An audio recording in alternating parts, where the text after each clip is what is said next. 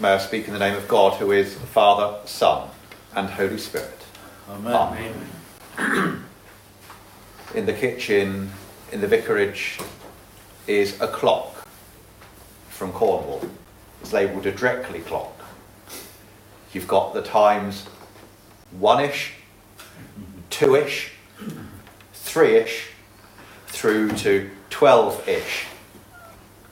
It's not much good as a clock, to be honest. It don't work. You change the battery, it lasts for 5 minutes and it stops again. Even the mechanism is working in a Dreckley form. Dreckley was described to me when I ministered in Cornwall as manana without the urgency. Or maybe now in a minute without the urgency. We'll do it eventually. So 1-ish, 2-ish. I'll do it in a minute. Familiar? So many ways, even for those of us who aren't actually from Wales, we know what it's like with, is it procrastination or is it just a way of life that actually things aren't so urgent? I don't know. The gospel reading today we heard much of during midnight mass, but today it goes on one extra verse. But this passage, one line caught my eye. The shepherds hurried when the angels had left. They hurried. They went, to use another translation, with haste. It links in only a little bit before in Luke's Gospel, when Mary had had that greeting from the angel Gabriel and been told, good news, you're going to give birth to God made man. The angel left and Mary hurried or went with haste to see Elizabeth. The response both these times was with haste, not now in a minute. A message from God received, a call from God, a revelation from God, followed by a response. Not a response eventually when we get round to it after everything else, when we can be bothered, but hurriedly, responding to God's call with haste, not now in a minute. And how do we respond to different things, I wonder?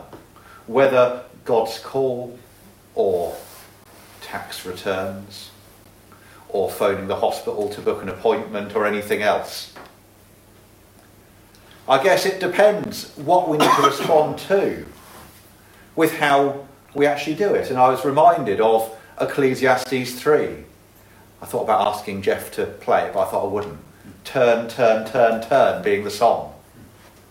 A time for this, a turn for that. For every time there is a season. I thought probably that means a time to rush and a time to reflect. A time to pray. A time to act. That discernment of exactly what to do, when to dive in immediately and do something, when to think, actually, what's going on here? What do I need to do? What's God actually calling to me to, rather than the initial thought? I've done a little bit of driving this week. Makes a change, doesn't it?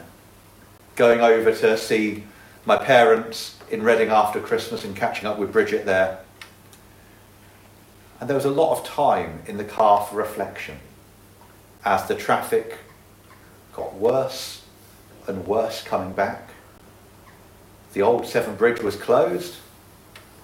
Just before Bristol, I discovered the other Severn Bridge was closed. A journey with haste to the nearest electric car charging station so I'd actually have enough battery to get up to it was at the edge of Gloucester and round and down. A time to rapidly work out, how am I going to do this route? What's the most sensible route to get to the appointment I was meant to be at? But also that time in the car was not a time to hurry. I wanted to, there's other stuff in front of me. But it's time to just sit back, ponder, reflect, pray, discern quite what is going on. nothing else you could do really, so you're always forced into it. What is God doing?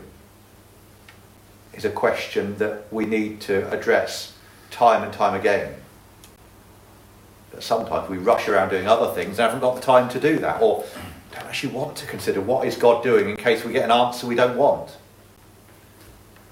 What's God doing? What is God calling us to do? We listen, we discern these things. Maybe finding out with an angelic greeting, maybe in some more mundane way that we discover this. We discern this. And then work out, how do we respond? We spend time in prayer, in contemplation, in reflection and listening. And then, when the time is right, or maybe when we think the time is right, we act. We hear this, in fact, in the epistle. When the fullness of time had come, Jesus was born. God had been planning this, preparing for this for so long, and then the time was right for it to happen. And so Jesus was born 9 months later, after the visit of the angel to Mary. A time of preparation and then a time to act.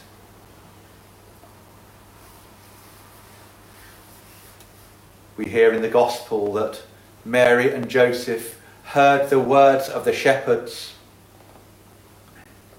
We hear everyone was amazed, and we hear that Mary treasured these words and pondered them in her heart. Then at Jesus' presentation in the temple, Candlemas, we hear that Mary and Joseph were amazed at the prophecy of Simeon. Times not to act, but to reflect, to ponder, to understand. Today's Gospel goes one verse further than midnight mass. We're told on the 8th day it was time to circumcise the child and name him Jesus. On the 8th day. After 8 days of pondering, wondering, reflecting upon all that had happened, it was time. There had been a time of preparation and then a time of action. After 8 days, it was time. Immediately, that needed doing. And we heard in the psalm that call for all of creation to praise the name of the Lord, to praise the name of Jesus. Another name of this Sunday, the first Sunday of Christmas, is the naming and circumcision of Jesus. Remembering just this one line, one verse from the Gospel, such an important thing. Those response from Mary and Joseph to the customs and the rules of what needed to be done, and the giving Jesus the name as called by the angel, not to Mary but to Joseph. We've spent all of this Advent season preparing to celebrate the birth of Jesus, God made man. And no doubt getting frustrated with the suggestion that Christmas was already here. Then we've had nearly a week of Christmas to celebrate the birth of Jesus. We've been preparing. And then we've been celebrating. Sometimes it's right to reflect, to ponder, to try to work out what's going on. And then other times, it is necessary to act with haste, to hurry, when we know what it is we need to do. Maybe that's something in our lives. Maybe it's something in our relationship with God. That we just know that now is the time that something needs to happen. Those times we need to act with haste, to follow God's promptings, as Mary did after that angelic greeting, and as the shepherds did as they heard about Jesus, God made man, being born, and them being called to come and worship. And so at the eve of a new calendar year, I wonder, what is God prompting and prodding us to do?